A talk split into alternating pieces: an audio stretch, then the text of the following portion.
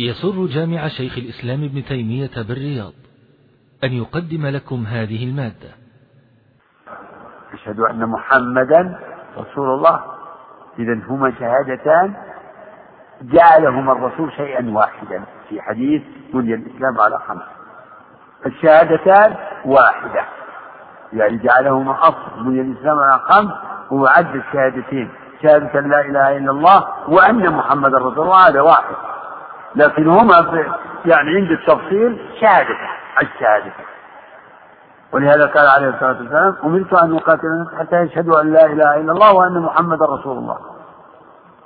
هاتان الشهادتان عليهما مدار شرائع الإسلام كلها عليهما مدار شعب الإيمان كلها عليهما مدار شعب الإيمان. البقية بقية الشعب فروع لهذه الكلمة. أو لهاتين الشهادتين. فروع تفرع الصلاة الصلوات الخمس من الإيمان. أجل وما كان الله ليضيع إيمانكم أي صلاتكم إلى بيت المقدس. الصلوات الخمس هي أعلى وأعظم شعب الإيمان بعد الشهادتين. الصلوات الخمس الزكاة من الإيمان. الصيام صيام رمضان من الإيمان. الحج من الإيمان. الجهاد في سبيل الله من الإيمان. الأمر بالمعروف والنهي عن المنكر من الإيمان. ولهذا صنع البخاري في كتاب الإيمان ترجم باب الصلاة من الإيمان. باب طعام الطعام من الإيمان. باب الصيام من الإيمان. وهكذا وهكذا. كأنه يشرح هذا الحديث في هذه التراجم شعب شعب سبحان الله. باب انضباط الأذى من الإيمان. الحياة من الإيمان الحياة. الحياة خلق يمنع من فعل القبيح ويحمل على فعل الجميل ما هو الحياة الخجل الذي يحمل على ترك الجميل؟ الخور والخجل. لا. الحياة شعبة من شعب الإيمان والحياء من الإيمان.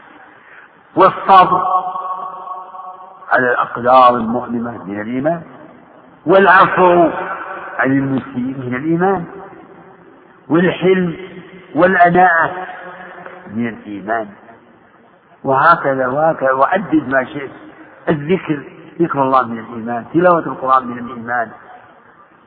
وألف الناس مؤلفات صغيرة وكبيرة في تعداد شعب الإيمان.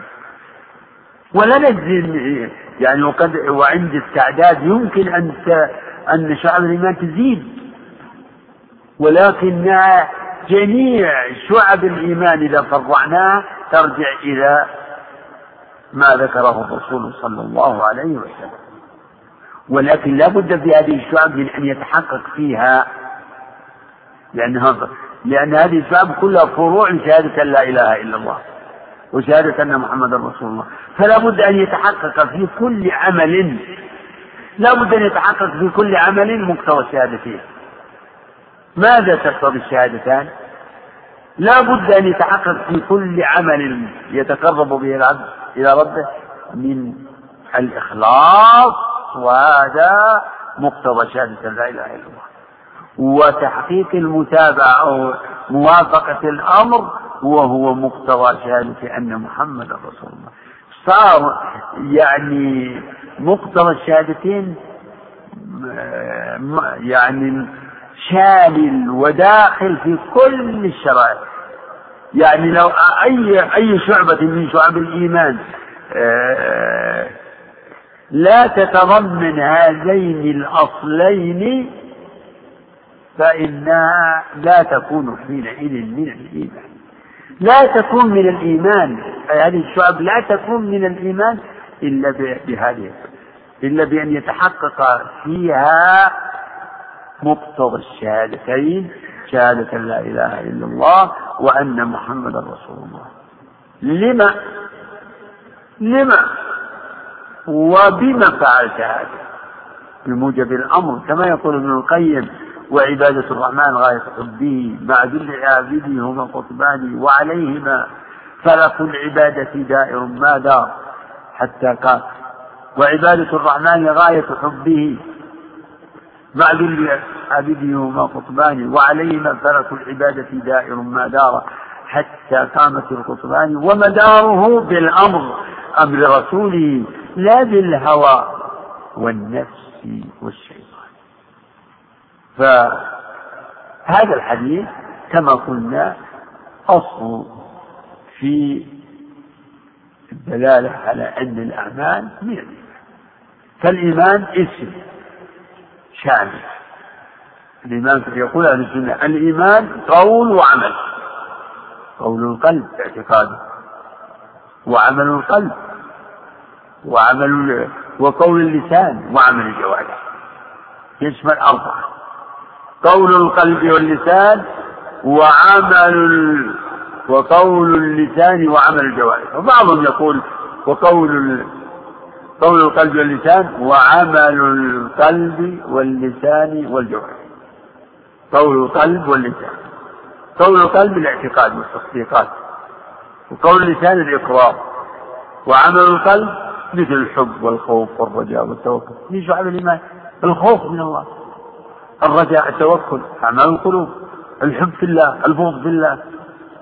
من شعب الإيمان وهكذا. عدد فاسم الإيمان شامل لكل هذه الشعب لكل آه، ما يتضمنه الدين شامل للاعتقادات وللإرادات وللأعمال القلوب ولأعمال الجوارح. من صلاة وصيام وركوع وسجود وذكر وتلاوة القرآن.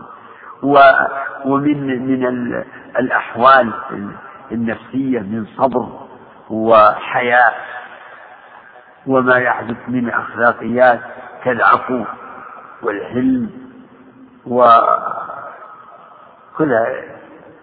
تندرج في في اسم الإيمان فاسم الإيمان شامل. ولكن إذا ذكر الإيمان والإسلام يفسر الإسلام بالأعمال والأقوال الظاهرة والإيمان بأحوال القلوب وأعمال القلوب ولا سيما التصديقات وهي الاعتقادات. نعم وعن عدي بن حاتم رضي الله تعالى عنه قال قال رسول الله صلى الله عليه وسلم ما منكم من أحد إلا سيكلمه ربه ليس بينه وبينه ترجمان فينظر أيمن منه فلا يرى إلا ما قدم وينظر بين يديه فلا يرى إلا النار تلقاء وجهه. فاتقوا النار ولو بشق تمرة. فمن ينظر فينظر أيمن منه. فلا يرى إلا ما قدم. وينظر بين يديه فلا يرى إلا النار تلقاء وجهه. فاتقوا النار ولو بشق تمرة. لا هذا مسقط فينظر أشأم منه. لابد فينظر أيمن منه. فلا يرى إلا ما قدم. وينظر أشأم منه. فلا يرى إلا ما قدم. وينظر بين يديه فلا يرى إلا النار تلقاء وجهه. فاتقوا النار ولو بشق تمرة فمن لم يجد فبكلمة طيبة. متفق عليه. الله الله لا إله إلا الله. عن عدي بن حاتم رضي الله عنه. قال قال رسول الله صلى الله عليه وسلم ما منكم من أحد ما منكم من أحد ما نافع ما منكم من أحد. من هذه يسمونها سميها محل زائدة لتأكيد العموم. يعني ما منكم أحد. هذا تساوي كل أحد منكم سيكلمه. كل أحد. هذه الصيغة من أعم الصيغ.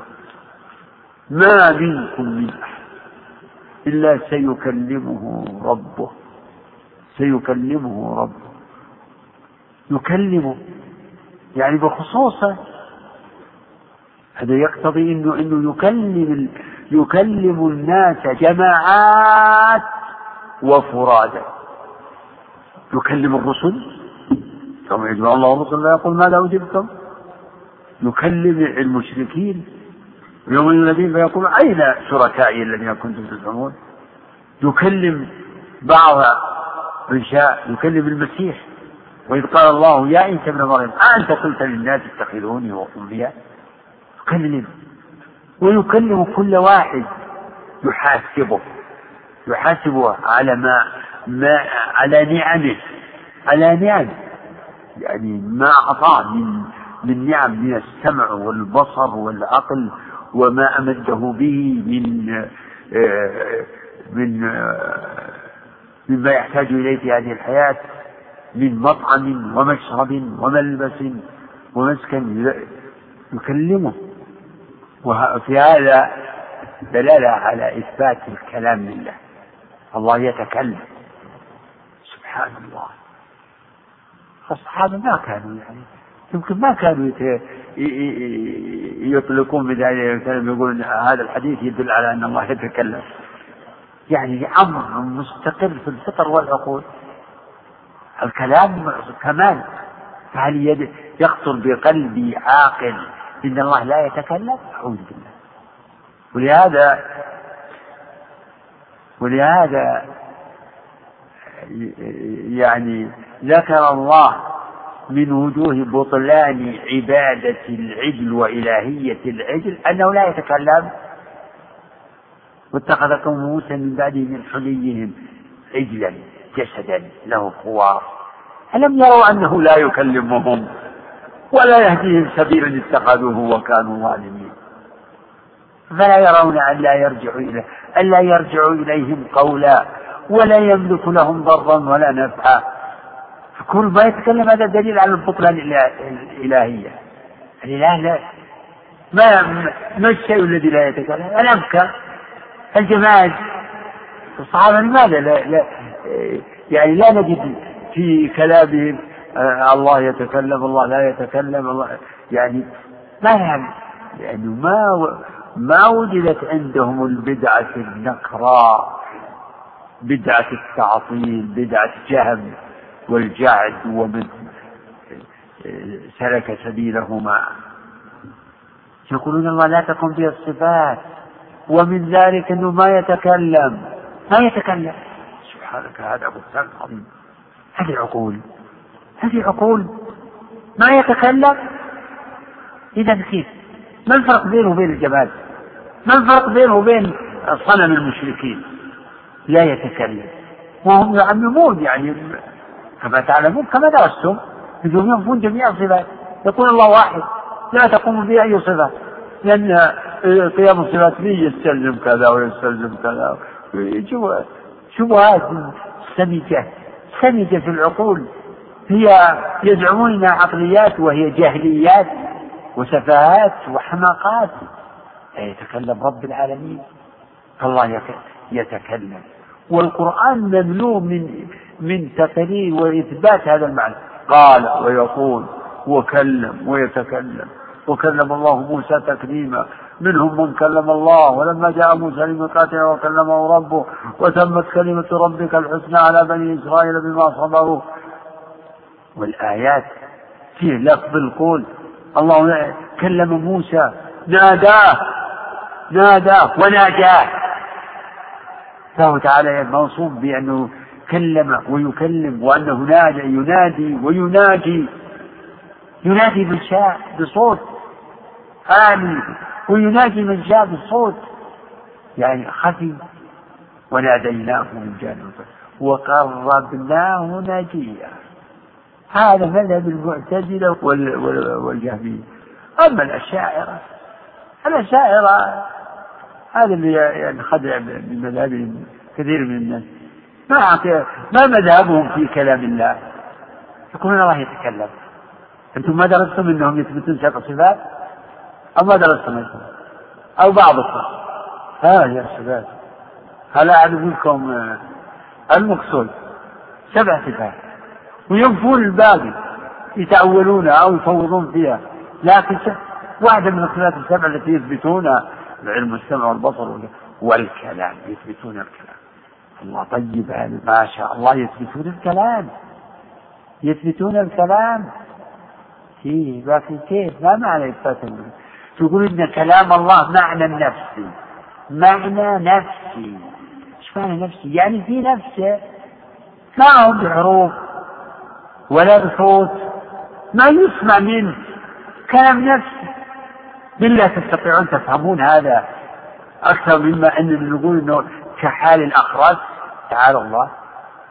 ما هو الأخرس هو الذي يكون في نفسه معاني؟ سبحان الله. اللهم لك الحمد. اللهم لك عجب هذا يقول به ناس ناس يعني أذكياء وعلماء لكن سبحان الله سبحان مصرف القلوب معنى النفسي ليس بحرف ولا صوت. وترتب على قوله هذا إن القرآن هذا اللي بين أيدي المسلمين في المصاحف وفي صدورهم إن هذا عبارة عن كلام الله. ما هو كلام الله هذا عبارة. هذا عبارة. وبهذا يقتربون جدا من المعتزلة. ما يصير بينهم كبير فرق. يقتربون. هم أقرب إلى المعتزلة منهم إلى أهل السنة في هذه المسألة. كلا معنى النفسي لا بحرف ولا صوت. ما يسمع. وين وين موسى ماذا سمع؟ سبحان الله سبحان الله. موسى ماذا سمع؟ سمع. سمع صوت. سمع من الله. سمع كلام الله. وناديناه من جانب الطور الأيمن. قربناه نجيا. ناداه وخاطب إني أنا الله. لا إله إلا أنا فاعبدني وأقم الصلاة لذكري. إن الساعة آتية. الآيات في هذا طويلة وكثيرة. في سورة طه. وهل أتاك حديث موسى إذ رأى نارا؟ فقال لأهلهم كثوا إني آنست نارا لعلي آتيكم منها بقبس أو أجد على النار هدى فلما أتاها نودي يا موسى إني أنا ربك فاخلع عليك إنك بالوادي المقدس طوى وأنا اخترتك فاستمع لما يوحى إنني أنا الله لا إله إلا أنا فاعبدني وأقم الصلاة لذكري إلى قوله وما تلك بيمينك يا موسى؟ ما هذا الشيء الذي بيدك وهو أعلم. قال هي عصاي أتوكأ عليها وأعس بها على غنمي ولي فيها مآرب أخرى. قال ألقها يا موسى فألقاها. فإذا هي حية تسعى. قال خذها ولا تخاف سنعيدها سيرتها الأولى يعني موسى سمع كلام الله من الله ولا ولا سمع كلام المخلوق؟ أبدا بالله إي والله إنه سمع سمع كلام الله من الله بلا واسطة. كلمه. يوم القيامة يكلم كل أحد. يكلمه يكلم من شاء موبخا يكلم من شاء مقررا. كما جاء في الحديث إنه تعالى يدني عبده المؤمن فيجعل آه، عليه كنفه فيقرره بذنوبه. أتذكر يعني ما فعلت يوم كذا ما فعلت يعني يذكره بذنوبه ويقرره بها ثم يقول سترتها عليك في الدنيا وأنا أغفرها لك اليوم. يكلم. والله تعالى قادر على أن يكلم العباد. يعني شأن الله عظيم. يعني ما هو يتكلم واحد يكون مشغول يكون مشغول بتكريم هذا ويحتاج إنه يصير تكليمه للثاني ويصير بالدور سبحان الله شأن الله. لا لا ندرك عظمة الله ولا كيفية تكريم الله لخلقه. والشيخ السعدي عندكم أشار إلى شيء من هذا وقال إنه كما كان يرزق كما أنه كما كان يرزق العباد يسوق إليهم أرزاقهم وهو يسمع كلامهم. لا تغلطه كثرة المسائل مع مع كثرة اللغات. وتفنن الحاجات. عباد يعبدون على السماوات والأرض يعبدونه وهو يسمع. هذا يسمع جميعا ما تلتبس عليه الأصوات ولا تلتبس عليه آه، لغات السائلين والعابدين والداعين. ما منكم من أحد إلا سيكلمه ربه. ليس بينه وبينه ترجمان. يعني بلا واسطة. ما بينهما واسطة يبلغه يبلغ العبد عن ربه أو ربك يقول لك كذا وكذا. لا. منه إليه. منه إليه. بلا واسطة. ليس بينه وبينه ترجمان. الله أعلم. يعني يمكن تجي تساؤلات لا تسأل يكلمهم بلسان واحد يكلم كل واحد باللسان الذي يحسنه ما ندري. الله أعلم. لا تترك لنفسك العناد في الخيال والاحتمال. الله على كل شيء قدير. قادر على أن يكلمهم جميعهم بلسان واحد يعني بلغة واحدة ويفهمهم ما شاء سبحانه يقول في الحديث ففي هذا الموقف العظيم الله أكبر وقوف موقف. بين يدي الله. ينظر أيمن منه فلا يرى إلا ما قدم. وينظر أشأم منه يعني شمال عنه يعني عن شماله فلا يرى إلا ما قدم. حسنات سيئات. وينظر أمامه بين يديه أو ينظر تلقاء وجهه فلا يرى إلا النار. موقف رهيب لا يدري أين يذهب به. قال الرسول صلى الله عليه وسلم فاتقوا النار ولو بشق تمر يعني هذا فيه دلالة على أن العمل يمكن أن يكون حجابا ولا سيما الصدقة. تكون حجابا لصاحبها من النار. أو اتقي النار بمعنى أنك تتقي آه، الدخول فيها يعني هذه الصدقة إما أن تكون لك حجابا بحيث أنك في هذا الموقف تكون صدقتك حجابا من النار أو أنها تقيك دخول النار اتقوا النار. والله تعالى قد أمر عباده باتقاء النار. فإن لم تفعلوا ولن تفعلوا فاتقوا النار التي وقودها الناس والحجارة. اتقوا النار اتقوا النار. وفي الدعاء ربنا اتنا في الدنيا حسنة وفي الآخرة حسنة وقنا عذاب فاتقوا النار. ب... ولو ولو كلمة ولو تدل على التقليل. ولو بالشق تمرة بنص تمرة. ففيه ترغيب في الصدقة وإن قلت فمن يعمل مثقال ذرة خيرا يره ولكن من تيسر له أن يتقي النار بتمرة بل بتمر بل بأموال فليفعل. يعني لا تعقل من العمل الصالح شيئا. فإن لم تجد ما تتصدق به من المال والطعام ونحو ذلك. فبكلمة طيبة كلمة طيبة كلمة الطيبة أنواع الكلام الطيب كثير. لا خير في كثير من الجواب إلا من أمر بالصدقة ومعروف وإسماع بين الناس. سبحان الله والحمد لله ولا إله إلا الله والله أكبر. هذه الباقيات الصالحات كلمات طيبات. سبحان الله كلمة طيبة. الحمد لله. لا إله إلا الله الله أكبر. وهكذا.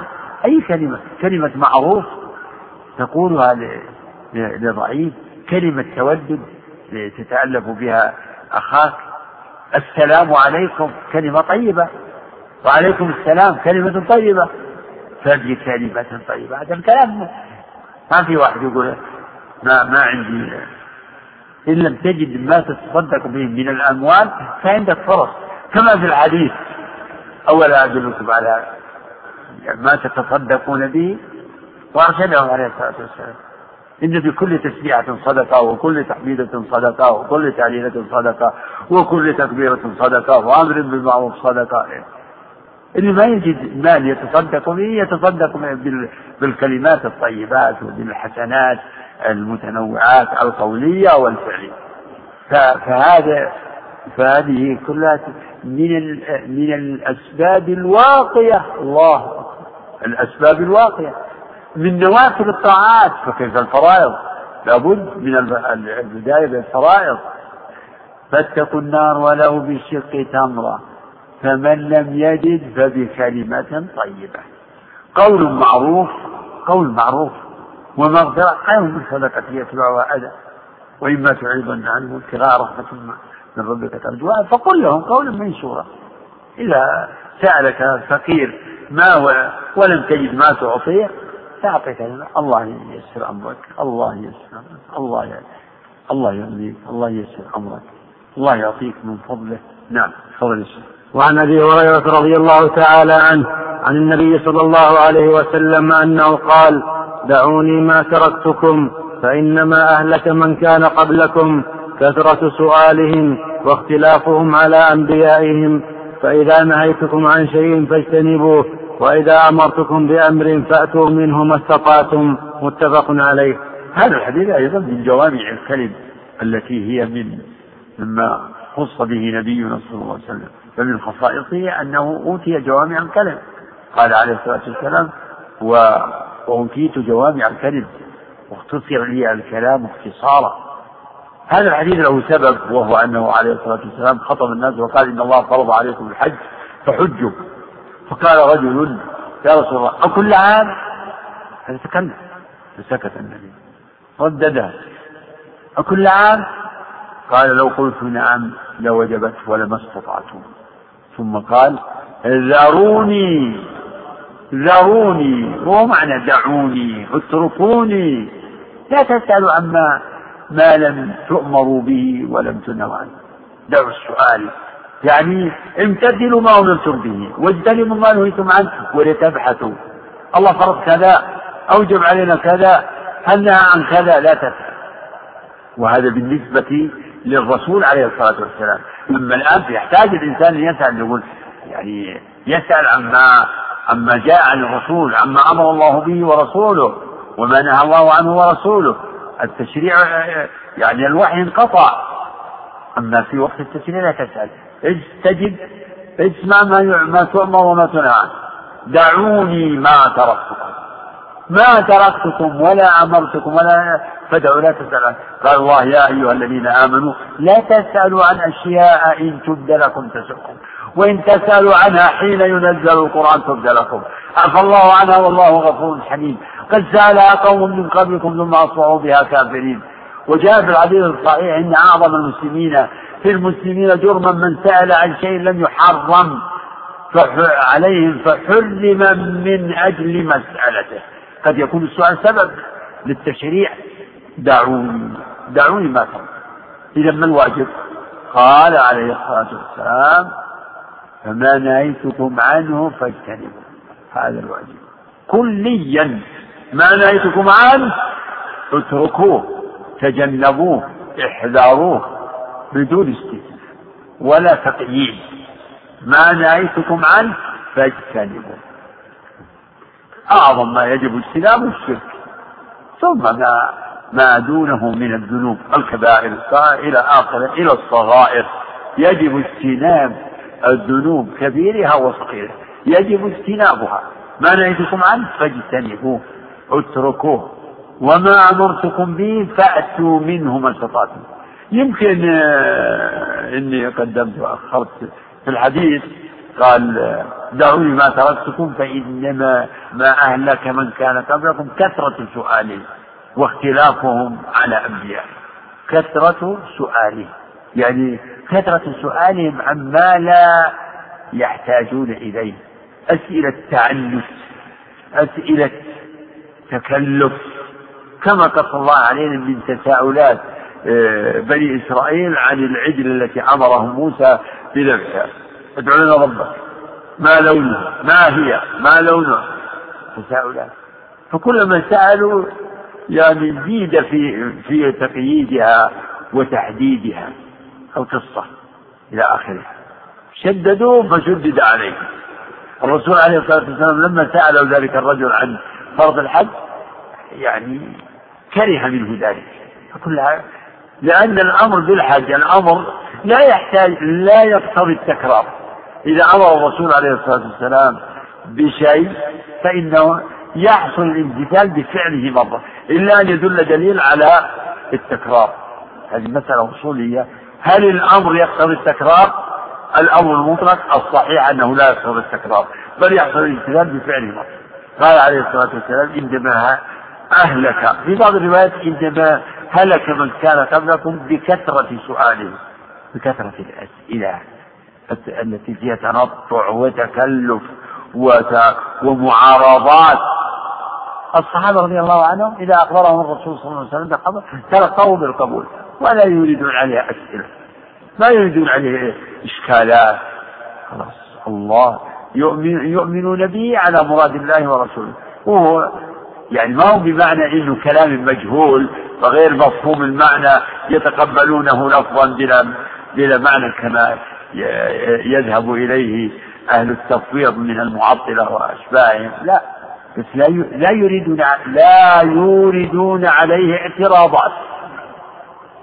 والاختلاف كذلك على الرسول هو من من أسباب الهلاك. إذا أمرهم بأمر آه، صار منهم اختلاف هل هذا يعني معقول؟ ما هو معقول؟ إيه ولماذا؟ لماذا؟ جاء في الأثر يا بني إسرائيل لا تقولوا لما أمر ربنا؟ لما؟ ليه؟ يعني ليش أمر الله بكذا؟ لماذا أمر الله؟ كذلك لا تقول لماذا؟ يعني في حتى في الأمور الكونية إيه ليش خلق الله هذا الشيء؟ يعني كأنك تقول هذا ما في فائدة ولكن قولوا بما أمر. بس اسألوا عن الأمر. بما أمر الله. فالذي يهم العبد أن يعرف ما أمر الله به أن يمتثله وليس عليه أن يفهم الحكمة. إن فتح, إن فتح الله عليه الحكمة أو بين الله له حكمته في تشريعه أو في خلقه فيكفي. آمن بها والحمد لله. يقول عليه الصلاة والسلام دعوني أو دعوني ما تركتكم فإنما أهلك من كان قبلكم كثرة سؤالهم واختلافهم على أنبيائهم فما نهيتكم عنه؟ فاجتنبوا هذا أصل. يعني كلمة جامعة. هذا يدل على أن الناهي الأصل في النهي إيش؟ الأصل في النهي التحريم. فكل ما نهى الله ورسوله عنه يجب اجتنابه. وأما قوله وما أمرتكم به فأتوا منه ما استطعتم. الحمد لله. المأمورات هذه مقيدة بالاستطاعة. كقوله تعالى فاتقوا الله ما استطعتم. لا يكلف الله نفسا إلا وسعها. ولله على الناس حج البيت من استطاع إليه سبيلا. وفي الحديث صل قائما فإن لم تستطع فقاعدا فإن لم تستطع فعلى جنب. هكذا. فإن لم تستطع فعلى جنب. فالمأمورات شرطها الاستطاعة. فلا فلا واجب مع العجز هذه قاعدة أصولية مستمدة من هذا الحديث والآية. لا واجب مع العجز والاستطاعة يعني بحيث أن العبد يقدر على أداء هذا المأمور بدون حرج ومشقة غير عادية. ولا المأمورات فيها مشقة فالإنسان الذي إذا قام إذا قام يصلي أصيب بدوار صار يدور رأسه. أو صار يعني يحصل عنده يعني ألم في بعض بدنه. نقول قاعدة إذا جلس ركض يعني حاله استقرت وهدأ الألم صلوا فإن لم تستطع فعلى جنب. الحج منوط بالاستطاعة والاستطاعة إنما هي بالزاد والراحلة. هذا من الناحية القدرة المالية. والقدرة البدنية لابد من قدرة بدنية بحيث الإنسان يستطيع يركب الراحلة يستطيع يقوم بنفسه أو برفيقه. إذا كان لا يملك مال فلا فلا يجب عليه الحج. إذا لا يملك زاد راحلة لا تجب لا يجب عليه الحج. أما إذا كان مثل الكبير الذي لا يستطيع أن يثبت على الراحلة أو المريض الذي لا يرجى فهذا ما يجب عليه أداء الحج بنفسه لكن بنائبه. وهكذا سائر الواجبات كلها منوطة ومعلقة ومرتبة على الاستطاعة. أما المنهيات فلا. ما ما ليس لأحد أن يقول أنا والله ما أستطيع ترك الخمر أعوذ بالله. ما يمكن. ما فيه هذا ما هو عذر. ما يستطيع يقول ما أستطيع أترك الدخان. لا. المنهيات ليس لأحد أن أن يعتذر بعدم الاستطاعة. لا أبدا. كف نفسك. غاية الأمور أنه يحصل عندك آه، تطلع و... ورغبة شديدة. إنما يؤتى الإنسان من عدم من قلة صبره ما يكون عنده صبر. في الم... في المنهيات اللي من يقول أنا لا أستطيع هذا بسبب قلة صبره. فيصبر عن الأمر الذي تمرن عليه وتعوده. فليس لأحد أن يعتذر عن ترك المنهيات بعدم الاستطاعة. هذا ملاحظ في هذا في هذا الحديث. ما نهيتكم عنه فاجتنبوه. ولم ولم يعلق على الاستطاعة يقول إن استطعتم أو ما استطعتم لا. فاجتنبوه حتما. في إطلاق. نعم خص من هذا الضرورة. يعني الضرورة في حدود أيضا. ضرورة. وضرورة مفصلة مبينة ضرورة. يعني إنسان آه، اضطر إلى ما يسد رمقه أذن الله له بأن يأكل من الميت أو الدم أو الخنزير أو ما ما ذبح لغير الله. فمن اضطر غير باغ ولا عاد فلا إثم عليه. الحمد لله. هذه رخصة. هذه لرفع ضرورة. وليس من الضرورة التداوي بالحرام. التداوي ما هو ضرورة. التداوي ليس بضرورة. ولهذا جاءت الشريعة بتحريم التداوي بالحرام. كما قال صلى الله عليه وسلم إن الله لم يجعل شفاء أمتي فيما حرم عليها. وقال تعالى وقد فصل لكم ما حرم عليكم إلا ما اضطررتم إليه. فيه ما يكره عليه الإنسان أنه تقدم ما يكره إكراه يعني شيء آخر. المكره الإكراه درجات المكره رخص له في أن يتكلم بكلمة الكفر. من كفر بالله من بعد إيمانه إلا من أكره.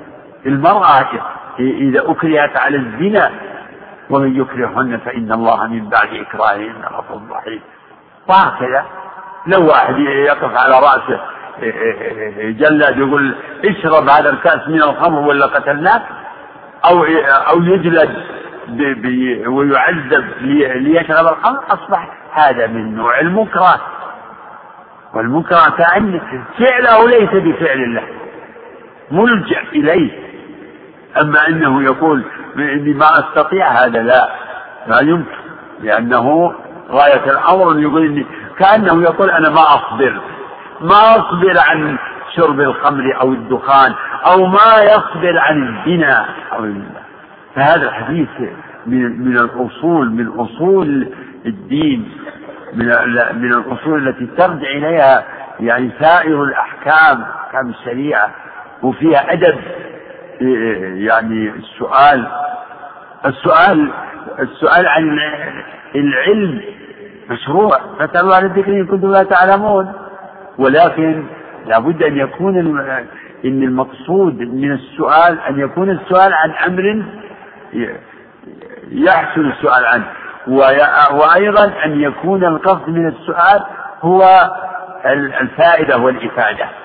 أما أسئلة في التكلف عن ما لا سبيل إلى معرفته كسؤال ذاك الرجل يقول كيف استوى؟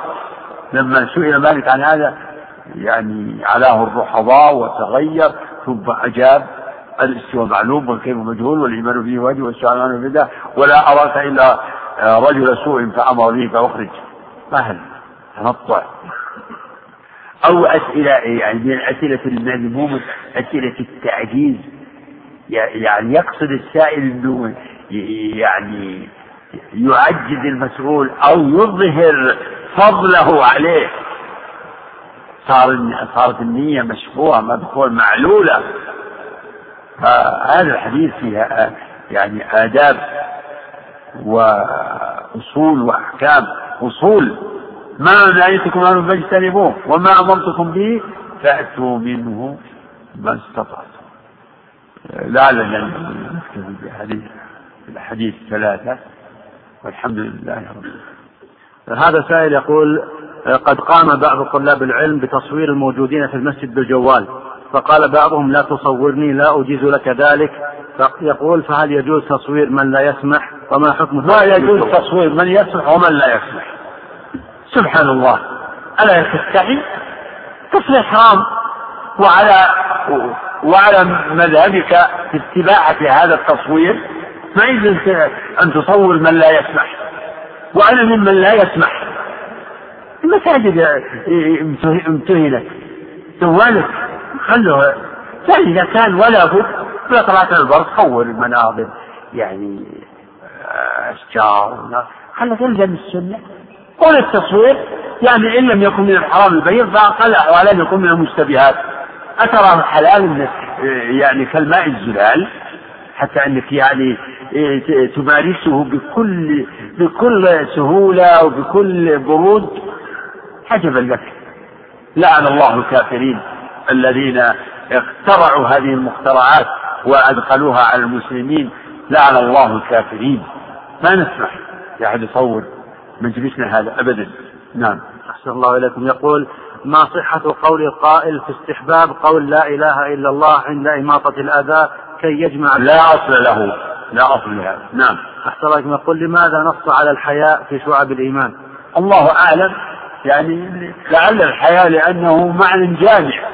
كما قلت إنه فسره العلماء بأنه خلق يحمل على فعل الجميل وترك القبيح. نعم. أحسن الله عليكم آه يقول الكلابي إلى أي المذاهب يرجع؟ إيش الكلابي المقصود إن في مذهب في من مذاهب المتكلمين مذهب الكلابية ينتسبون إلى آه، أبو محمد عبد الله بن سعيد بن كلاب أحد المتكلمين المنتسبين للسنة. ويقول عنه ابن تيمية الذي سلك الأشعري خطته يعني الأشعري كأنه اقتفى أثر ابن أثر ابن كلاب. نعم. أحسن لكم يقول ما حكم الدعاء بقول رب يسر ولا تعسر؟ ممكن. الله لأن الله قادر لكن قد يقال يعني كما يقول اللهم أعطني ولا تحرمني اهدني ولا تضلني لا بأس نعم. أحسن الله لكم يقول هل ما يعطى للمتسولين عند الإشارات المرورية يعتبر من الصدقات المستحبة؟ والله. صدقة. لكن آه، هؤلاء يعني لو أنهم يعني وجهوا أو منعوا لأن هذه فيها لا سلبيات ولا أخطاء على الناس. يعني كما يذكر يذكر لي فيه إشكاليات. من جهة إحراج أهل السيارات يمكن أنه يتعرض للخطر. يمكن يتعرض هذا السائل إلى الدهس. فيتضرر هو ويتضرر من دهسه. وفي تعويق يمكن يوقف رأسه والناس وراء يريدون الاستمرار في السير. ويمكن يدخل في هذه التساؤلات يعني أيضا نساء أو بنات فربما يتعرضن يعني لبعض الفساق والأشرار. لكن من أعطاه هو على نيته. نعم. أحسن الله إليك. يقول ما حكم الدف للرجال وما حكم الاستماع إلى الأناشيد المصاحبة للدف مع توضيح مع توضيح ذلك؟ الله المستعان ما كان من هدي الصحابة وأهل الإسلام ضرب الدفوف ضرب الدف للنساء في العرس. هذا الذي ورد ونص عليه الفقهاء. أما أن يستحيل يتحول المسلمين إلى رجالهم يلهون يقبلون هذا هذا العاقل ما, يرضاها لنفسه. يضرب الدب إحنا نقول إنهم صاروا مثل يعني الأخوات. يضربون الدفوف إيش؟ وكذلك الأناشيد. المصاحبة هذا يصبح هذا له مركب. ضرب صار ما الا هذا له له. اسمه له. ما يحكي اللي اللي كلمة حرام. ما يبي إلا حرام ولا خلاص. وين وين وين الترفع؟ وين ترك المشتبهات وين علو الهمة؟ وإذا قيل له حرام أنا والله فلان يقول ما هو حرام في خلاف. طيب خلاص. يعني مثلا مسألة يعني نريد منك زيادة إذن وتصريح ما لقينا عندك نروح للشيخ الثاني. هذا الجاري الآن. جاري مثلا الناس كذا إذا قال لهم هذا هذا ما ينبغي. قال ما ينبغي؟ لا. هو حرام. والله اي نعم حرام. طيب الشيخ الفلاني يقول لا ما في ما يا الله ما هذا الاستفتاء؟ هذا بحث عن الهوى بحث عن الأهواء عن عن شهوات النفوس. ما هو بحث عن الحق؟ عجبا. اناشيد اناشيد إسلامية. يعني الإسلام وين؟ في حديث نشيد إسلامي؟ فيها غناء إسلامي؟ هذا بدعة. نشيد أناشيد إسلامية. في نشيد إسلامي؟ هذا غنى. الآن النشيد الذي يروج له ويستحسنه بعض بعض الشباب الطيبين. هذا غنى للملحن والشعر لا بأس الشعر الذي يحمل معاني طيبة وحكم إن من الشعر أو بصوت عالي. أما بنغمات بأنغام أنغام يعني على على نغم المغنين هذا غنى. وبأصوات رخيمة حتى حتى روجوا في التسجيلات الإسلامية أصوات بنات. اتقوا الله يا شباب نعم. أحسن الله يقول هل الدراسات الخاصة بالإعجاز العلمي والانشغال بها يدخل في التكلف المنهي عنه؟ والله يمكن لهم حظ فيه من بعض الشيء. أما الإغراق فيه بعض كثير من النظريات. دعاوى لم يقم عليها دليل. الله أنا سمعت هذه آه، الأيام. يقول إن القرآن فيه دلالة على إن إن إن المرأة يعني ما شاء الله تشتغل على يعني الرجل إذا صار يتكلم هو يتكلم ولا يفكر. والمرأة تتكلم وتفكر تشتغل يعني جهاز جهاز التفكير وجهاز الكلام إيش هذا؟ سوا ويحاول يجيب الآية قوله تعالى فسجلوا شهيدين من رجالكم فإن لم يكونا رجلين فرجل وامرأتان فرجل وامرأتان ممن ترضون من الشهداء أن تضل إحداهما فتذكر إحداهما الأخرى. يعني واحدة تفكر جاب لا ما ما نشك في القرآن إشارات إلى بعض ما حدث فيها من النظريات لكن فيها أشياء يعني أظهر فيها البطلان وفيها أشياء مشكوك فيها محتملة. إن استدل نعم نستدل في القرآن إن الأرض كروية نقول نعم لأنه هذا ثبت إن الأرض كرية الشمس. أما يستدل لنا إن الأرض تدور لا والله ما ما لا يعني الذين زعموا إن الأرض تدور لم يعني أنا لا أعرف. يعني لهم دليل. دليلهم آه، آه، يقول العالم الفلاني الألماني والعالم الفلاني الفرنسي هذه هذه هذه الأدلة. ليش؟ القرآن فيه ثلاثة أمور معارف أساسية. أن تعرف ربك في أسمائه وصفاته وفي أفعاله. ثم من من ناحية الآيات يا أخي بدون بدون التخصصات. نعم اللي عنده تخصص يدرك أشياء دقيقة من آيات الله ما يدرك يدركها سائر الناس. لكن أبدا الآيات المفتوحة سيد قطب يسمي هذا الكون الكتاب المفتوح. حتى الإنسان الأمي يشوف الشمس والقمر والليل والنهار ما شاء الله. آيات لا تحتاج إلى دراسة بدون دراسة بالله الشمس ما فيها عبرة ولا فيها آية إلا للي درس كم حجم الشمس وش بعد الشمس. اللي ما درى عن بعد الشمس ولا عن قدر الشمس ولا قطر الشمس ولا محيط الشمس هذا ما ما ما يعرف ربه بهذه الآيات. لكن الشيء اللي فيه غرابة هذا هو اللي يبهر الناس. نعم. أحسن الله لكم وتابكم ونفعنا بعلمكم. وصلى الله على محمد وعلى آله وصحبه أجمعين. نعم. بسم الله الرحمن الرحيم. الحمد لله رب العالمين. وصلى الله وسلم على نبينا محمد وعلى آله وصحبه أجمعين. قال رحمه الله تعالى عن جرير بن عبد الله رضي الله تعالى عنه قال قال رسول الله صلى الله عليه وسلم من لا يرحم الناس لا يرحمه الله. متفق عليه. الحمد لله. صلى الله وسلم وبارك على عبده ورسوله وعلى آله وصحبه.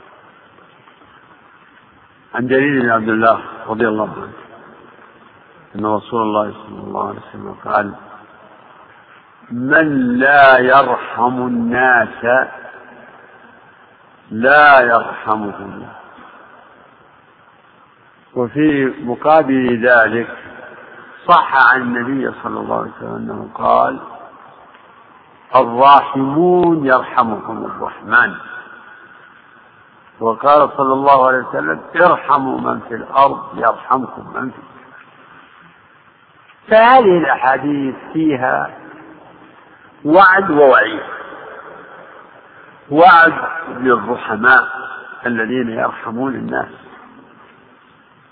ووعيد لمن لا يرحم الناس كما هنا في هذا الحديث. ففي هذا الحديث وعيد لمن لا يرحم الناس. من لا يرحم الناس لا يرحمه الله.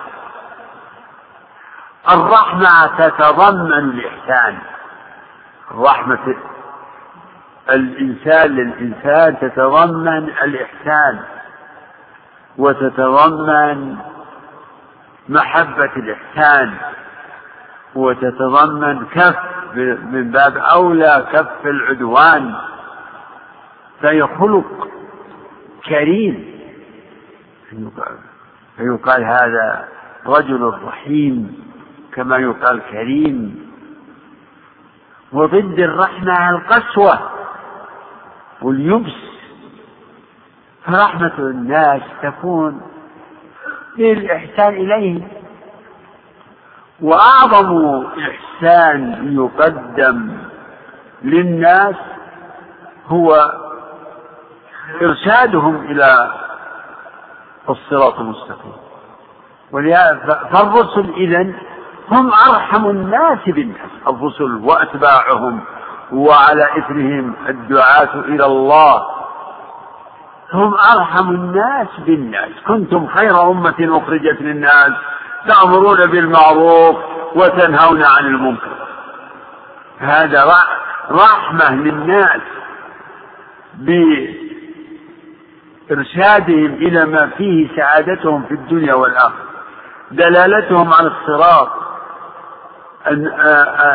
النصح لهم بما فيه خيرهم وبما فيه سلامتهم ونجاتهم. فتولى عنهم. وقال يا قوم لقد أبلغتكم رسالة ربي ونصحت لكم ولكن لا تحبون النصح ويأتي في رحمة الناس إيصال النفع لهم في أمور دنياهم بإطعام جائعهم ومواساة فقيرهم وتأمين خائفهم وإعانة ضعيفهم. كل هذا من آثار الرحمة. كله من آثار الرحمة. كل هذا من من من ضروب الرحمة. وعدم الرحمة تتضمن كف يعني منع الإحسان منع الإحسان. وكذلك مباشرة العدوان والأذى والظلم من أبشع صور الصور المنافية للرحمة الظلم الناس في أنفسهم في أموالهم في حقوقهم. ظلمة قطاع الطريق السفار الغششة. كلها أعمال عدوانية قبيحة هي ضد الرحمة. ولهذا ذكر الله سبحانه وتعالى في سورة البقرة ذكر المنفقين المحسنين الضحماء في آيات كثيرة ثم أتبعهم بذكر المغابين يعني اقرأ آية الذين ينفقون أموالهم بالليل والنهار سرا وعلانية فلهم أجرهم عند ربهم ولا خوف عليهم ولا هم يحزنون. هذا صورة من صور الإحسان ومظاهر الرحمة رحمة العباد بالإنفاق. بعد الذين يأكلون الربا لا يقومون إلا كما يقوم الذي يتخبطه الشيطان من المس إلى قوله يمحق الله بالربا ويربي الصدقات. إلى قوله يا أيها الذين آمنوا اتقوا الله وذروا ما بقي من الربا إن كنتم مؤمنين. فإن لم تفعلوا فأذنوا بحرب من الله. فإن تبتم فلكم رؤوس أموالكم لا تظلمون ولا تظلمون. فالمتصدقون محسنون رحماء والمرابون ظلمة معتدون. وقد جعل الله جزاء الجزاء من جنس العمل. فمن يرحم الناس يرحمهم. الراحمون يرحمهم الله. الجزاء من الراحمون للعباد بأنواع الإحسان إليه. كما علمنا إن آه، الرحمة أنواع ومراتب يرحمه الله. فالجزاء من جنس العمل. يرحمه الله بما يثيبه على عمله من الأجر الجزيل بما يضاعف له من الأجور يرحمه بحفظه في نفسه وأهله وماله يرحمه بأنواع الرحمة يصرف عنه المكاره يصرف عنه المكاره رحمة منه به. يكشف همومه وغمومه. من نفس عن مؤمن كربة من كرب الدنيا نفس الله عنه كربة من كرب القيامة. من يسر على معسر يسر الله عليه في الدنيا والآخرة. من ستر مسلما ستره الله في الدنيا والآخرة. والله في عون العبد ما كان العبد في عون أخيه. التنفيس والتيسير والستر كلها من صور الرحمة. والله يجازي يعني بنظير بالنظير فمن عفا عفى الله عنه. ومن أنفق وتصدق أخلف الله عليه وضاعف له المثوبة والأجر. من جاء بالحسنة فله عشر أمثالها. من لا يرحم الناس لا يرحمه الله. الذي لا يرحم الناس لا لا يعطف على فقير ولا يواسي محتاج ولا يهتم بحال المستضعفين لا يهمه المستضعفين لا يرحم صغيرا ولا يوقر كبيرا لا يرحمه بل إما أن يعاقبه على ترك ما يجب لأن رحمة الخلق إما أن تكون بأداء واجبات أو بفعل مستحبات. فالله تعالى لا يرحمه إما بأن يعاقبه على ترك ما يجب من الحقوق وإما أن يحرمه فضله. والعبد في أعظم حاجة إلى رحمة ربه. والله تعالى رحيم. الله رحيم وهو أرحم هو أرحم الراحمين. والرحمة صفته تعالى. من صفات الله الرحمة. وأهل السنة والجماعة يثبتون الرحمة لله ويقولون إن الله تعالى رحيم وهو ذو رحمة وهو ذو رحمة. وربك الغفور ذو الرحمة. الرحمة صفة لله. فتثبت لله حقيقة الله رحيم حقيقة. ولكنها رحمة. لا تماثل رحمة المخلوق للمخلوق. رحمة المخلوق يمكن نسميها انفعال رقة توجب يعني الإحسان إلى المرحوم. أما رحمة الرب فلا نعبر عن الرحمة معقولة ومفهومة لكن نقول الله تعالى له رحمة. تليق به لا تماثل رحمة المخلوق. لكنها رحمة حقيقة. والمعطلة ينفون قيام الصفات كلها في الرب. والأشاعر الذين لا يثبتون من الصفات إلا سبع يفسرون مثل الرحمة يقولون إنها إرادة إرادة ما في رحمة؟ إرادة وهكذا يفسرون الرضا. يفسرون بالإرادة. بل قد يفسرون رحمة الله بالأشياء المخلوقة بما يخلقه سبحانه وتعالى من النعم. يقولون هذه هي الرحمة. والرحمة التي تضاف إلى الله نوعان. صفة وغير صفة. فتكون بدأ المطر رحمة الله. فإضافته إليه من إضافة المخلوق إلى خالقه. تنظر إلى آثار رحمة الله. و والنوع الثاني هو صفة له سبحانه وتعالى. والرحمة التي هي صفته منها صفة ذاتية. فهو تعالى لم يزل رحيما لم يزل موصوفا بالرحمة. هذه صفة ذاتية. وأما رحمته لهذا ورحمته لهذا بما يوصل إليه من الإحسان والثواب فذلك من من من أفعاله ومن صفاته الفعلية وهو مثل المذكور في قوله تعالى يرحم من يشاء وربك. المهم إنه فيه تعليق الرحمة بالمشيئة. ربكم أعلم بكم. إن يشاء يرحمكم وإن يشاء يعذبكم. اذا الرحمة المقيدة بالمشيئة هي فعل. فعل من أفعاله تابع لمشيئته فأهل السنة يثبتون لله الرحمة على حقيقتها اللائقة به ومع نفي التمثيل و... ونفي العلم بالكيف.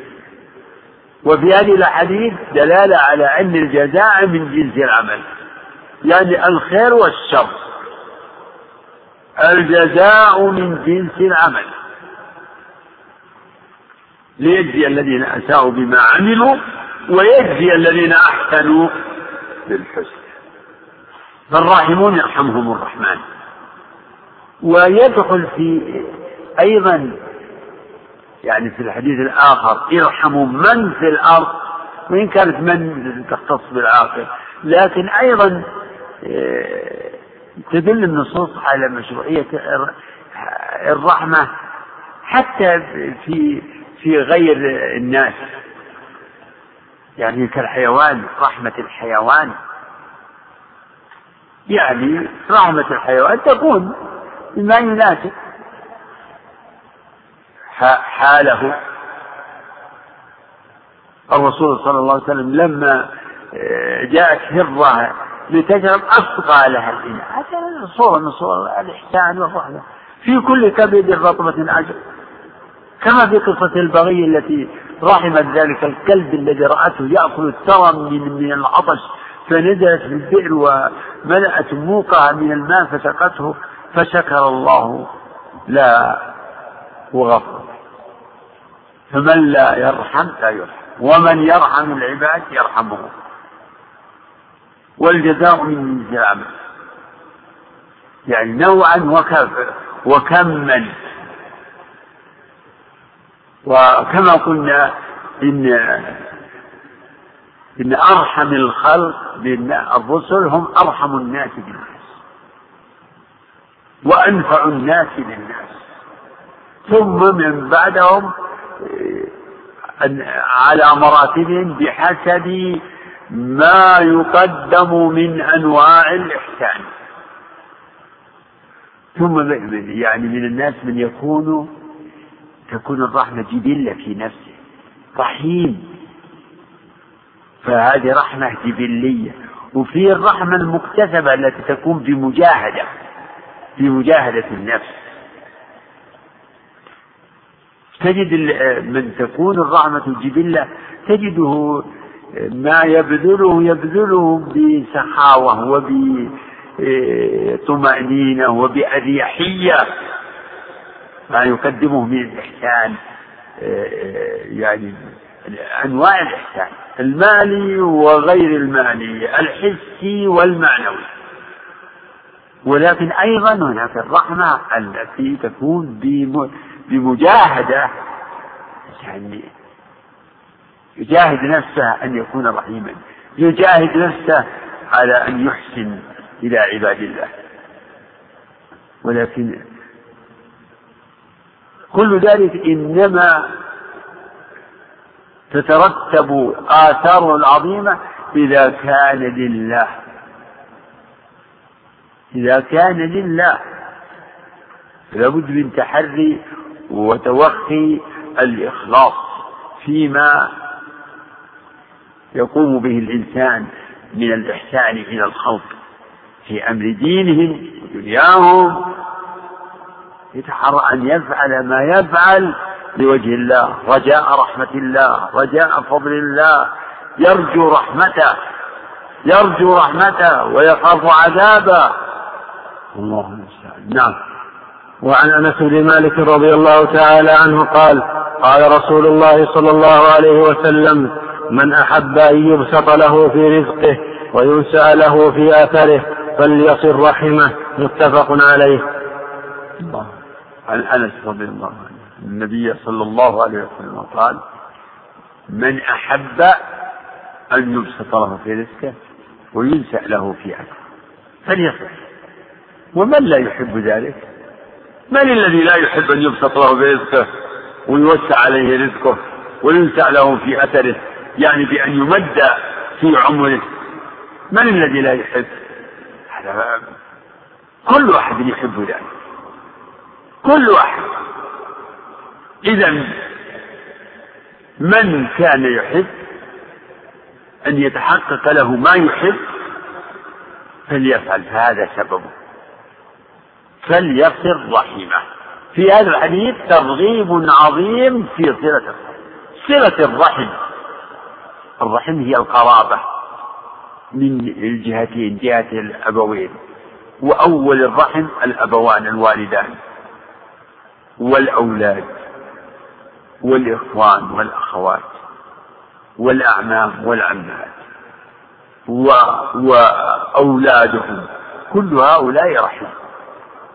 وقرابة كلهم قرابة وصلة الرحم تكون بأنواع تختلف باختلاف أحوال. الواصل والموصول. وتختلف باختلاف درجة القرابة درجة القرابة. حق الوالدين أعظم الحقوق. حق الأولاد الإخوة والأخوات يعني هؤلاء ليسوا على مرتبة واحدة. كلهم رحم كلهم قرابة. وأولو الأرحام يعني القرابات بعضهم أولى ببعض. واتقوا الله الذي تساءلون به والأرحام. الرحم وصلة بين الإنسان وقاربه. كان الناس يتساءلون يقول أسألك بالله والرحم التي بيني وبينك. يسألوا بالرحم لأنها تقتضي صلة والرسول عليه وصلة الرحم مشروعة حتى للكافر. كما هو كما أن بر الوالدين والإحسان إلى الوالدين مشروع وإن كانا كافرين. كل ولوالديك إلي المصير وإن جاهداك أن تشرك بي ما ليس لك به علم فلا تطعهما وصائمهما في الدنيا معروفا والرسول صلى الله عليه وسلم لما أنذر قريش وقال أنقذوا أنفسكم من النار لا أغني عنكم من الله شيئا. قال إلا أن لكم رحما عندي سأبلها ببلالها. رحم فليصل رحمه بدءا بالوالدين ببر الوالدين بالإحسان إلى الأولاد. هذه الصلة من الواجب ومن المستحب. والصلة تكون بالمال تكون بال يعني بما تجري به العادات من يعني يعني الحفاوة والإكرام والبشر والزيارة بحسب الظروف بحسب الأحوال. الفقير له حال والغني له حال. الفقير إما أن تكون نفقته واجبة فتنفق عليه. وإما أن تكون نفقته يعني ليست واجبة فتحسن إليه وتتصدق عليه. والغني تهدي إليه. وال وتسلم عليه وتزوره وتسأل عن حاله وتدعو له صلة الرحم أيضا. تكون بالدعاء صلة. صلة الرحم معنى واسع وله وتفصيله يعلم بالأدلة. تفصيل ما يجب وما يستحب وأنواع الصلة هذا يعرف بالأدلة. وكذلك كما قلنا أنه يختلف باختلاف درجات القرابة ويختلف باختلاف في الأحوال والزمان والمكان. فليصل رحمه حتى ولو قطعته الرحم كما جاء في قصة ذاك الرجل الذي قال يا رسول الله إن لي رحما أصلهم ويقطعوني وأرسل إليهم ويسيئون إلي وأحلم عليهم ويجهلون علي. فقال عليه الصلاة والسلام لئن كنت كما تقول فكأنما تسفهم المل ولا يزال معك من الله ظهير عليهم أو كما قال صلى الله عليه وسلم. صلة الرحم ما هي مسألة مكافأة. ما هي مسألة مكافأة يعني؟ أعطني وأعطيك. ما في ليس الواصل بالمكافأة ولكن الواصل هو الذي إذا قطعت رحمه وصلها الله أكبر. هكذا تكون الأخلاق العظيمة العالية. صارت المسألة تبادل منافع ما ما يعني كل واحد ما له فضل على الثاني ولا ولا سوى شيء. يعني المكافأة خلاص واحد أهدى عليك ثم أديت عليه. انتهى. كل واحد على حاله. الله. سبحان الله. و ومن صور الصلة عند في عادات الناس الزيارة. عمك تسلم عليه أخوك تزور تسلم عليه قريبك تزور تسلم عليه. زيارة. لكن هذه يلاحظ فيها مشاعر الطرف الثاني. إذا كان إنه يسره ذلك ويشرع عليك إذا كنت ما جيت تكون زيارتك له صيف إذا كانوا ما يبالي ولا يجد في نفسه شيء إذا لم تزره يكون الأمر فيه سهل. وإذا كان أنه ما يحب بعض الناس ما يحب. يعني زيارة الناس هذا جاي هذا رايح. هذا في في يتصل بالنساء والرجال. بعض الناس يجتهد يروح باسم الزيارة. والطرف الآخر ما هو حريص؟ ما هناك يعني صلة أو علاقة شخصية تجعله يعني يرغب وينبسط لك و لا يمكن بعض الناس بعض القرابة يمكن إذا زرت تلاحظ عليه عدم الارتياح. هذا صله بأن لا تزوره صله بأن لا تزوره ادعو له. اسأل عن حاله. أرسل له السلام. خفف عن أنت لا تضايقه بزيارتك وتكون ثقيلا عليه. هذا يعني أنا أقول هذا لما أعلمه من واقع بعض الناس ولا سيما النساء يقع منهن شيء من باسم الاجتهاد في الزيارة وصلة الرحم صلة رحم. إذا كان ما يناسبه عندك عندك هدية أو صلة مالية أرسل بها إليه. ينتفع بها ولا تكلفه شيئا. فليصل رحمه ما شاء الله. كلمة موجزة. صلة الرحم. قطيعة الرحم التي ورد فيها الوعيد لا يدخل الجنة قاطع الرحم أو آه، فهل عسيتم إن توليتم أن تفسدوا في الأرض وتقطعوا أرحامكم أولئك الذين لعنهم الله فأصمهم وأعمى أبصارهم هذه تتضح بالقطيعة أنواع تكون بفعل حرام أو بترك واجب القطيعة التي. يعني يتوعد عليها إما بترك واجب أو بفعل محرم. قطيعة قطيعة رحم. أرأيت من يقتل قريبة يقتل أباه أمه ابنه أخاه عمه قريبه ابن عمه يقتله يؤذيه.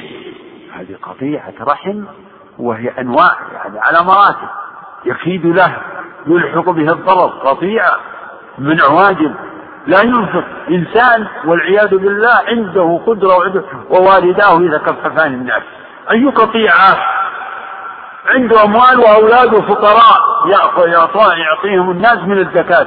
أليست هذه قطيعة؟ قطيعة. هذه القطيعة. قطيعة الرحم. لكن مثل ترك زيارة ترك زيارة. هذه أمور يعني غاية الأمر أن تكون مستحبة. يمكن ما تستوجب هذا الوعيد الشديد والتهديد. يعني كما قلنا في يعني خذ صلة الرحم من الواجب ومن المستحب. ترك ترك المستحب لا يترتب عليه وعيد كما لا يخفى. والواجب يختلف. درجات الوجود تختلف. ثم القطيعة بفعل المحرم تختلف. أنا ضربت لهذا مثالا. من أحب أن يبسط له يبسط له في رزقه. يبسط الله تعالى يبسط الرزق لمن يشاء ويقدر أن يضيق. الله يبسط الرزق لمن يشاء. هذه أحوال الخلق. من الخلق من يبسط له رزقه ويوسع عليه كثيرا كثيرا ومنهم من دون ذلك ومنهم من يضيق عليه رزقه ويبتلى. وكل من البسط والتقدير كل منهما ابتلاء. كل ابتلاء للخلق وينسأ له في أثر النسء التأخير. ينسأ له. ينسأ له في أثره يعني يؤخر. ويمد له في الأثر.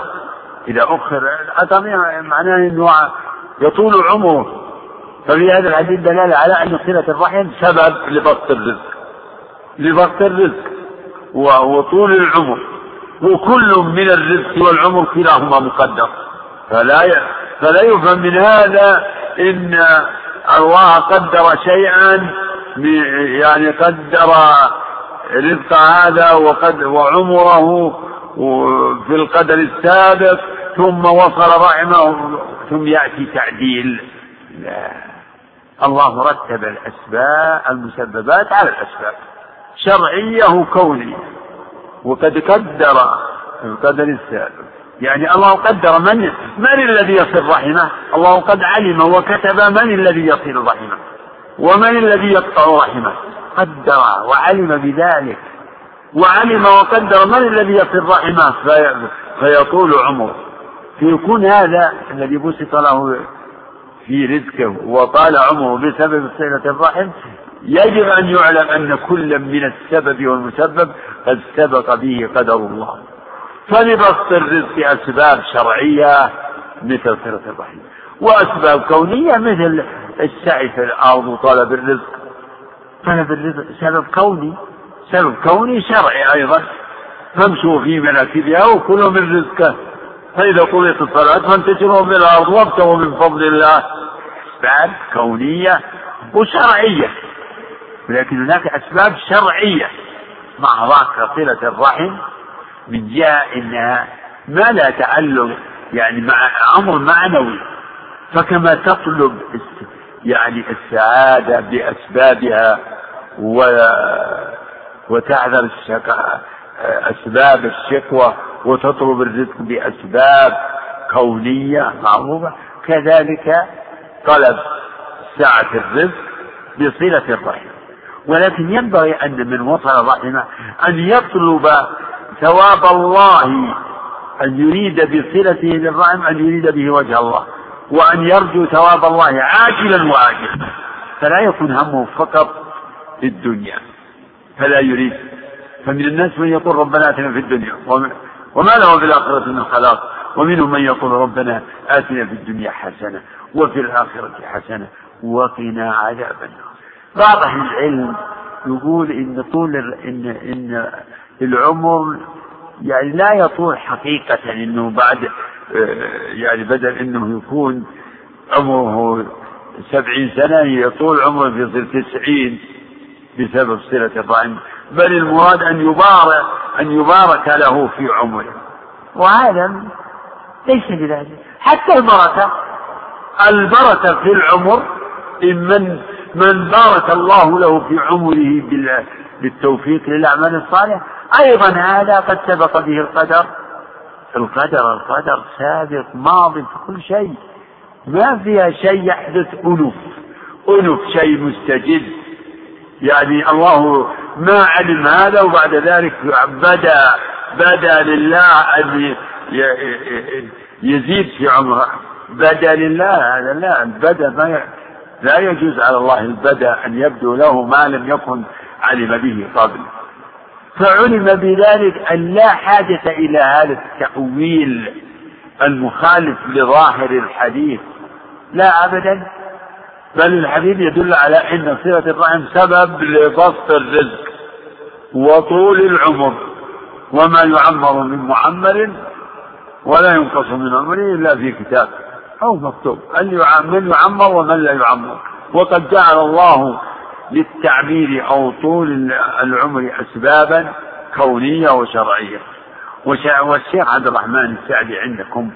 في بهجة قلوب الأضرار شرح هذا شرحا حسنا وجميلا وبين أن هذا على حقيقته أن الحديث على ظاهره وعلى حقيقته. فللصحة أسباب وللمرض أسباب ولطول العمر أسباب. ولكن الدعاء بطول العمر لا لا داعي إليه ولعل الدعاء لا دخل له في هذا في طول العمر طال عمرك طول الله عمرك لكن إذا دعا الإنسان فليكن فليقيده بالطاعة. أطال الله عمرك على طاعته. يعني بهذا القيد. أما طول العمر بإطلاق ما على كله قد يكون طول العمر آه، مضرة على بعض الناس. الذين لا يزدادون إحسانا بل يزدادون سوءا وإساءة.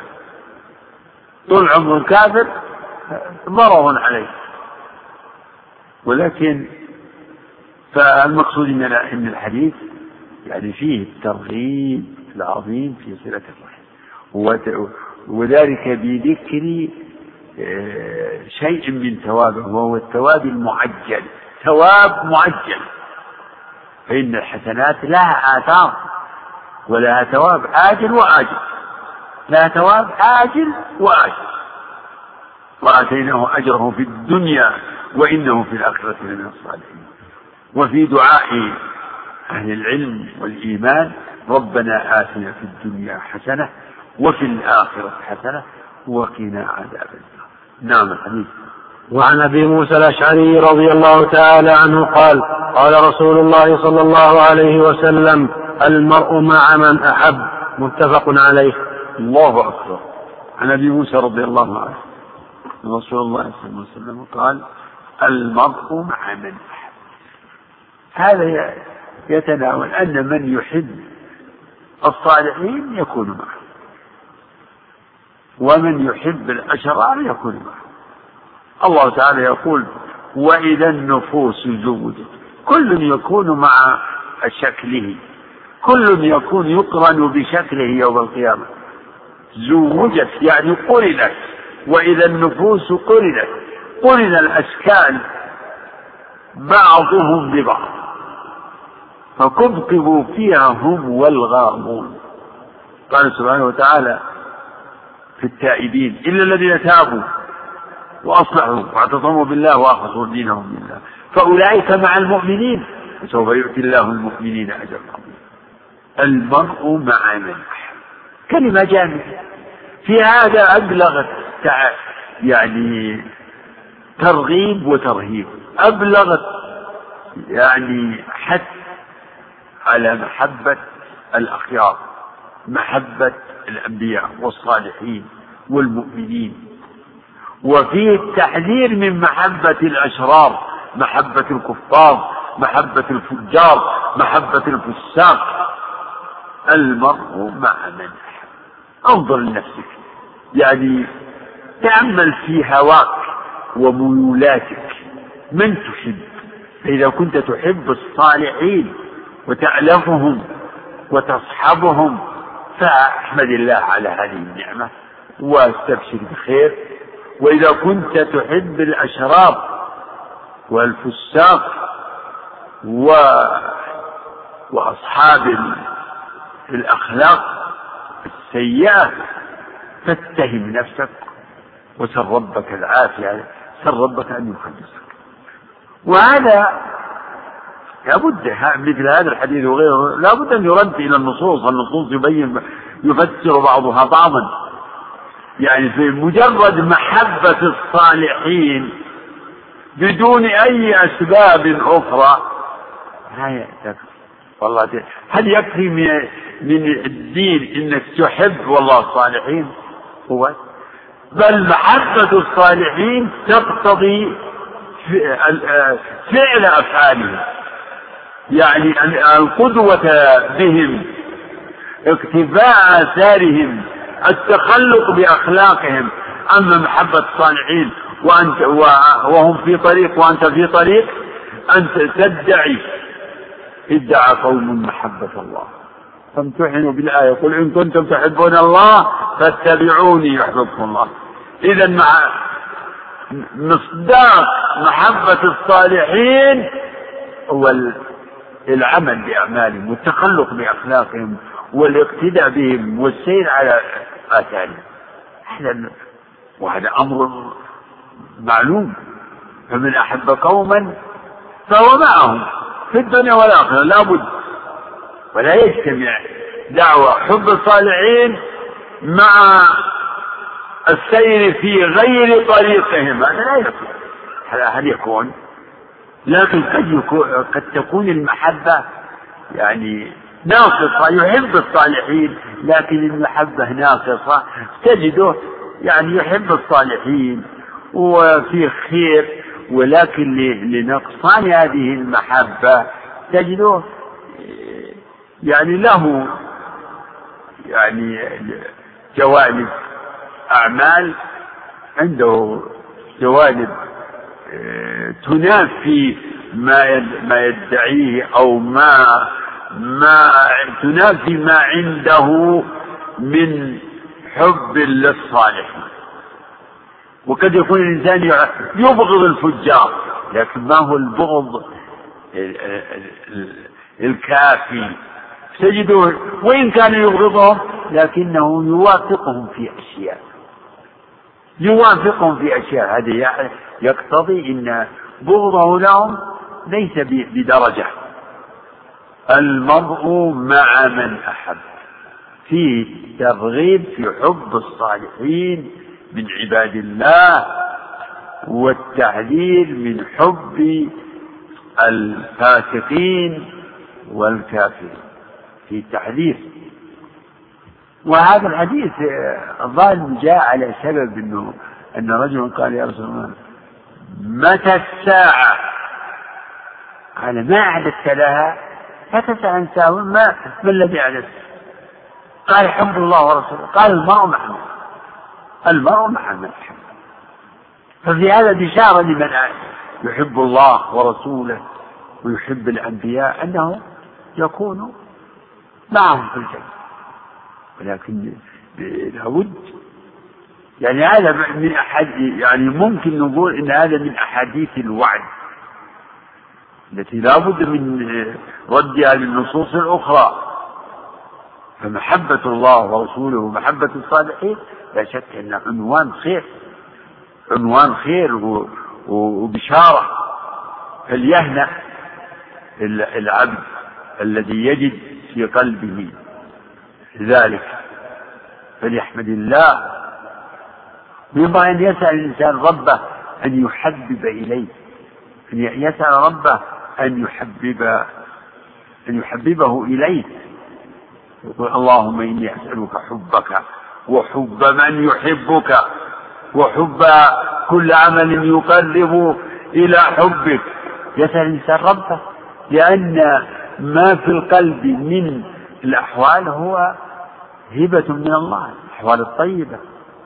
فيسأل الإنسان ربه أن أن يجعله كذلك. اللهم حبب. و... والله تعالى يقول ولكن الله حبب إليكم الإيمان وزينه في قلوبكم وكره إليكم الكفر والفسوق والعصيان. أولئك هم الراشدون. فمن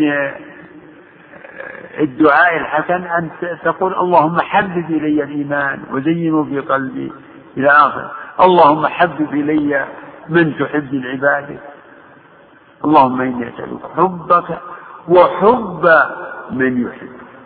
وحب كل عمل يقرب إلى الله المستعان.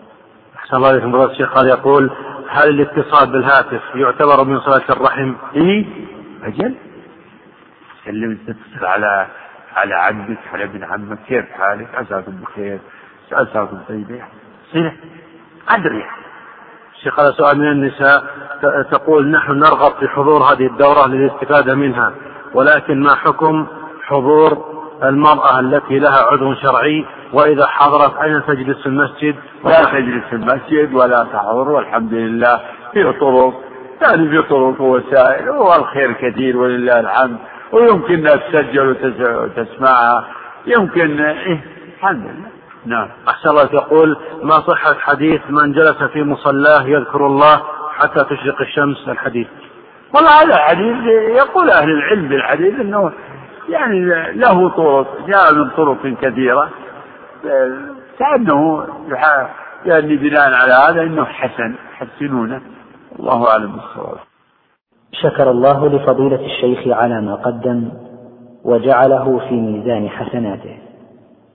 والسلام عليكم ورحمة الله وبركاته.